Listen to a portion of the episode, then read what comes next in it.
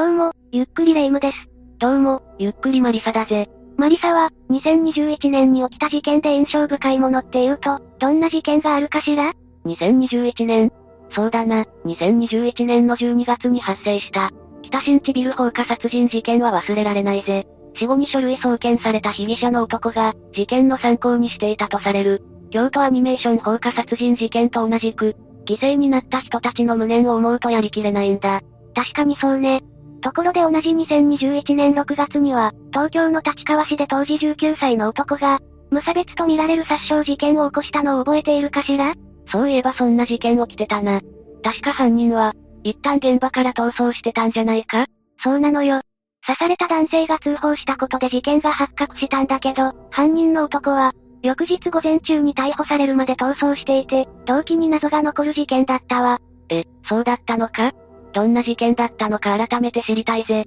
よし、今回は、立川ホテル男女殺傷事件について紹介するわ。それじゃ、ゆっくりしていってね。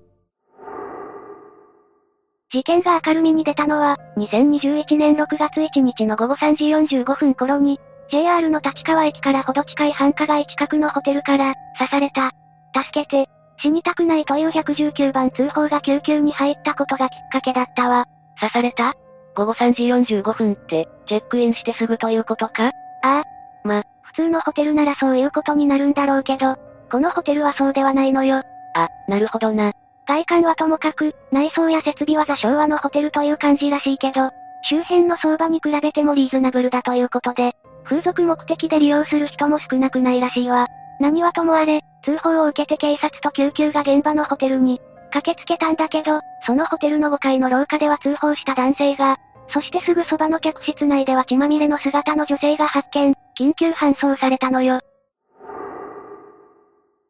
通報した男性は刺されたのが腹部1箇所だったそうだけど、内臓に至るほどの深い傷で重傷、女性の方は腹部や胸を中心に全身70箇所も刺されていて、搬送先で死亡が確認されたわ。全身70箇所って、凄まじい状況だな。しかも警察や救急が駆けつけた時、男性が倒れていた廊下の壁には、血のついたままの刃渡り20センチの包丁が刺さっていたらしいわ。ぞ、ぞっとするぜ。この日の立川周辺は梅雨の晴れ間で、警察や救急が駆けつけた頃の気温は、約25度ほどだったらしいけど、確かに背筋がゾッとするわね。被害者の身元や逃げた犯人の行方はどうなったんだ？当初は被害者の男性からの事情聴取もできなくて、警察は、防犯カメラ映像を元に逃げた男の行方を追ったのよ。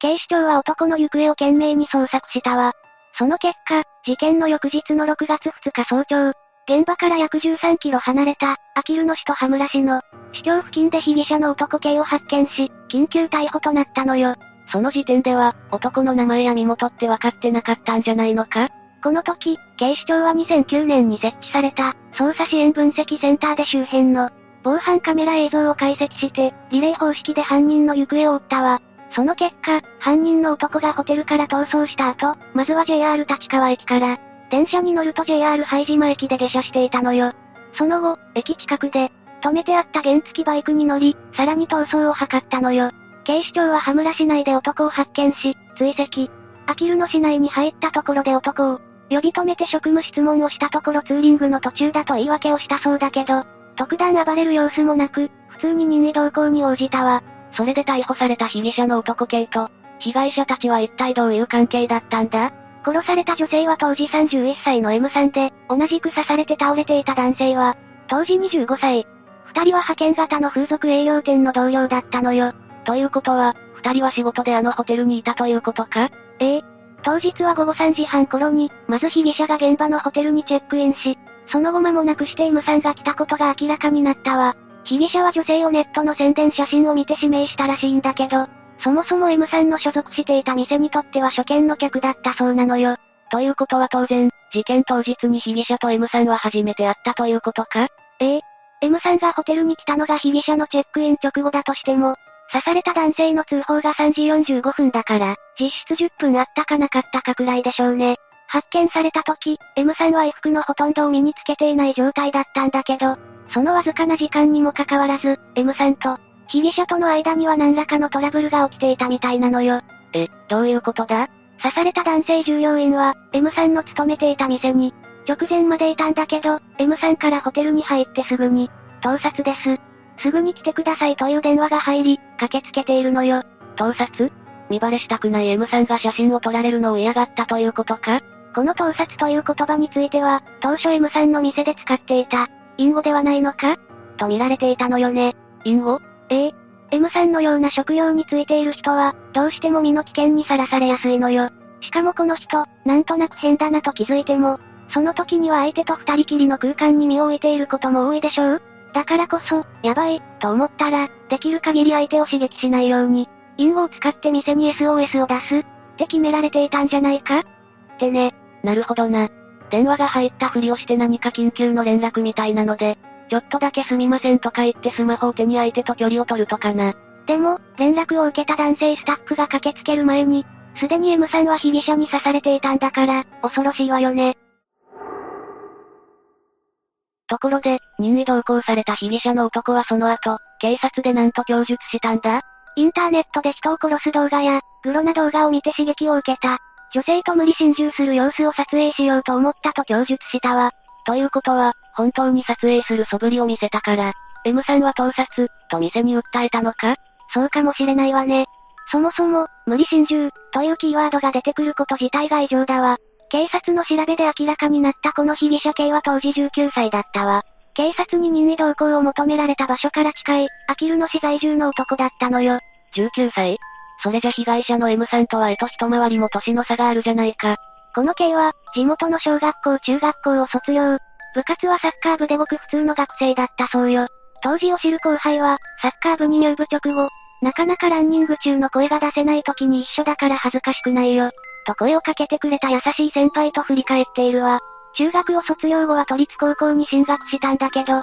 中退しているわ。その後は通信制高校に編入する傍ら、自衛隊入隊を目指していたらしいわ。自衛隊入隊を？でも、試験には通らず、ダメだったみたいね。一方、通信制高校で時間に余裕があった系は、コンビニや飲食店などいくつかのアルバイトをしていたようなんだけど、どこも長続きはしなかったらしいわ。インタビューに応じたアルバイト先の関係者たちによれば、気分にムラがあって、多席的な言動が目立ち、他のスタッフとの人間関係がうまくいかなかったりと、勤務態度に問題が多かったみたいだわ。卒業後はどうしたんだ？一旦は父親の勧めもあり、老人介護施設に就職したようだけど、2ヶ月足らずで辞めているわね。ただ、この施設を辞める際には何かあったらしく、上司たちは病院での受診を勧めたという話があるのよ。それは気になるな。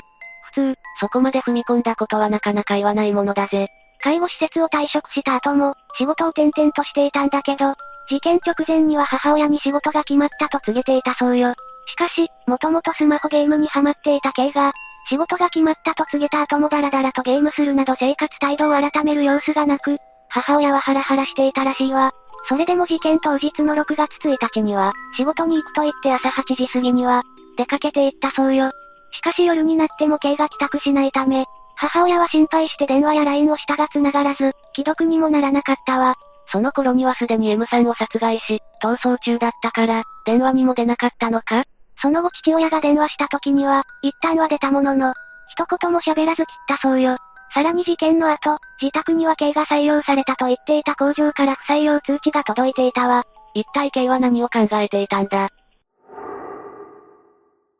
K が任意同行を受けた直後に話を戻すわ。K は現場ホテルから走って逃走した後、JR に乗って拝島駅まで行ったところまでは、前に説明した通りなんだけど、K はその後、羽村市内の公園のベンチで一晩を過ごしたのよ。そして、犯行翌日の6月2日の朝になると近くのコンビニへ行き、T シャツを購入したわ。帰り地のついたシャツはそのコンビニのゴミ箱に捨てて着替えたそうよ。証拠隠滅を図ったということか？どうでしょうね。ただ、その時点で K は21万円を所持していたらしいから、K は逃走を続ける気だったんでしょうね。その後は、バイクで？ええ。でも警察はその頃には羽村市内をバイクで走行していた K を発見していて、すぐに尾行を開始したわ。公園近くの土手で K がバイクを降りたタイミングで何をしているんですかと、話しかけたところツーリング中だと答えたので、任意同行を求めたそうよ。その時、K は刺して抵抗もしなかったんだよな。そうなのよ。その時 K の両手には刃物を振り回した際に負ったとみられる。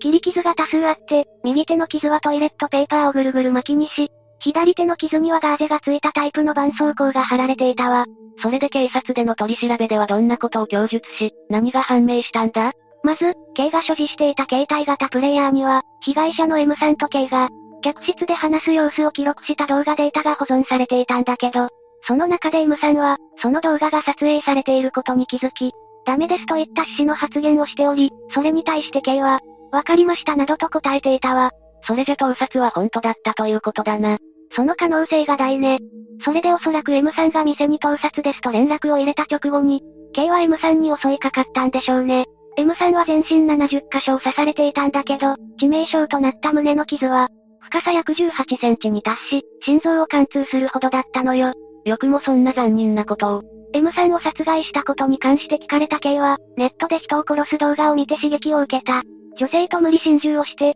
その様子を動画で、撮影しようと思ったが、断られて喧嘩になったと供述したのよ。そんなの当たり前だろ。どこの世界に、会って5分や10分の男に、無理心中しましょって言われてそうしましょって答える人がいるんだそれに、現金21万も用意してたわけだし、凶器となった包丁も、犯行の約1年も前にネットで購入していたらしいのよ。1年も前に逃走に使ったバイクも同様に事前に準備していたらしいし、果たして無理心中という言葉のどこまでが真実なのか、わからないわ。確かに警察に任意同行を求められた場所の近くの木には、ロープがかけられていたそうで、自殺をしようとしていたのではと見る向きもあるそうだけど、一方で供述の中で風俗は社会悪だ、風俗の女性は少子高齢化を助長している、というようなことも述べていて、風俗に関わる人に対する強い拒否感、排除しようという気持ちが伺えるのよ。K の思想心情がなんであれ、それが見ず知らずの M さんの命を奪い、男性を半死半生の目に合わせていいということにはならないぜ。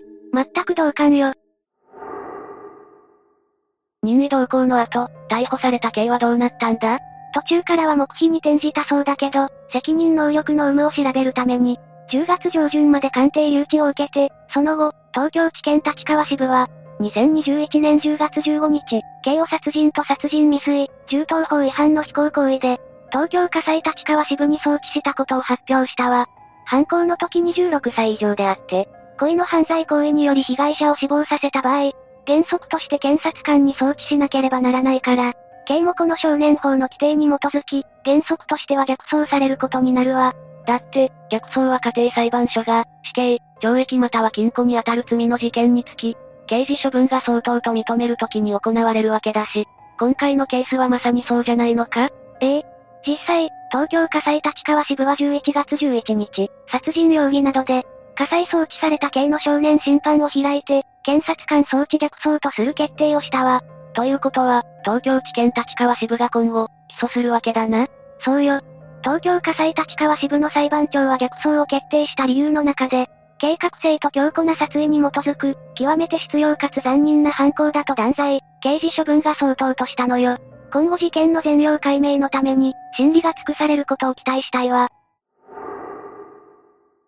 そういえば K は犯行時19歳だったんだよな。ええそうだけどそれで犯行月日は2021年6月1日だよな。ということは、2022年4月1日スタートの改正少年法の適用は受けないということか？どうでしょうね。今後のことはわからないとしか言えないわ。今後？ええ。2021年10月12日未明に発生した、いわゆる、甲府放火殺人事件を覚えているかしら？住宅が放火されて全焼し、焼け跡からその家の、夫婦の視察体が見つかった事件だったよな。犯人はその後近くの駐在所に実施した当時19歳の定時高校生の男で、確か犯行動機は同じ高校に通う一家の長女に好意を持っていたが、交際を申し込んだが断られた。LINE もブロックされた。自分の思い通りにならないから家に侵入しようと思った。発見されたら一家全員を殺害するつもりだったと供述していたよな。その通りよ。事件当時長女と妹は、2階のベランダからなんとか脱出したものの、妹は犯人の男によって鈍器で頭を殴られ、怪我を負っていたのよ。しかも殺害された両親の傷は深く、臓器にまで達しているものもあったのよね。さらに襲撃計画は周到に用意されたもので、逃走経路の下見までしていたという話もあるわね。刃物と油持って他人の家に侵入した時点で、計画性があるって考えるのが普通じゃないか。逮捕当初はこの犯人については実名はもちろん、写真も公表はされなかったんだけど、そんな中で唯一週刊新潮は、2021年10月28日号で、犯人の実名と写真を掲載していたのよ。もちろん日弁連などは猛抗議していたみたいだけど週刊新潮側は当時、記事内で、2021年5月に成立し、2022年4月1日から施行される改正少年法では、18歳、19歳を特定少年と規定し、起訴された場合は実名報道も可能となる。甲府放火殺人事件の犯人がその第1号となった場合、犯行時には、名前が伏せられたにもかかわらず、起訴時に大手新聞などで実名が、報じられる可能性があるのだと言及しているのよ。確かに、2022年4月8日に甲府地検が犯人を起訴して実名を公表すると、それを受けて翌9日付の新聞各紙は、東京新聞や新聞赤旗を除いて、一斉に報道に踏み切ったよな。テレビのニュースなどでも報じられたケースがあったわね。ということは、今回の立川ホテル男女殺傷事件の犯人の刑も、今後実名が公表されるかもしれないということか？その可能性は大いにあると言えるんじゃないかしら。でも、この事件ってもう一ついわゆるフェミサイド、つまり女性や少女、ターゲットとした憎悪殺人ではないかという人がいるんだよな。ええ。結果として男性従業員にも重傷を負わせているけど、それは逃走するために刺したので、ターゲットにしていたわけではない、という話ね。実際、日本国内における殺人事件に巻き込まれる確率は、先進国の中でも極めて低いわ。にもかかわらず2014年の国連の調べでは、殺人事件の被害者総数における女性の割合が52.9%なのよ。これは香港と並んで世界トップの数字ね。ちなみに韓国は52.5%で、世界のトップ3がアジアに集中しているわ。嘘だろ？世界平均ってどれくらいなんだ？同じアジアでもフィリピンは12%、それに対しイギリスは29.7%、アメリカで22.2%、世界平均は21.3%ね。日本ではおよそ3日に1人の確率で女性がパートナー、もしくは、元パートナーの手にかかって命を落としているという数字まであるのよ。立川ホテル男女殺傷事件と同じくフェミサイドと呼ばれる事件に、2021年8月6日に発生した小田急線死傷事件を挙げる人もいるわ。それ以外でも通り魔事件などの時の被害者には、力の弱い女性がなりやすいわ。いずれにせよ、理不尽な死を遂げることになる被害者の無念は計り知れないわね。その通りだな。今から35年ほど前には、札幌テレクラ殺人事件という事件が起きたことがあったのよ。その際にはいわゆるテレフォンクラブで、たまたま犯人の女からの電話を受けた会社員の男性が、ホテルでその女に刺し殺されるという事件が起きたことがあるんだけど、ある意味無差別だったという点で、今回の事件に通じるものがあるのよね。確かテレクラ事件の犯人の女は、自分の犯行に気づいたと勘違いして、友人の女性まで自殺に見せかけて殺してたんだよな。ええ。自分のことしか考えていない、という点は、今回紹介した系と甲をつつけがたい気がするわよね。小田急線死傷事件の犯人にも言えることだけど自分が不遇なのは時代のせい、自分を理解してくれない周囲のせい、自分は悪くないという多責主義が講じると、簡単に人の生命を奪ってしまうような気がしてならないわね。しかもそのターゲットを自分より非力な女性に定めるっていうところなんて、特に許しがたいぜ。逆走された後の刑の裁判がどうなるかは今の時点ではわからないけど、少年法云々という以前に無残に命を落とすことになった被害者の M さんや、半死半生の目にあって、トラウマや後遺症が心配される男性従業員の犠牲に対して、きちんと法がその責任を問うものになってほしいと思うわ。その上で、M さんや M さんの遺族の心が少しでも癒される結果になってほしいぜ。さて、というわけで今回は、立川ホテル男女殺傷事件について紹介したわ。それでは、次回もゆっくりしていってね。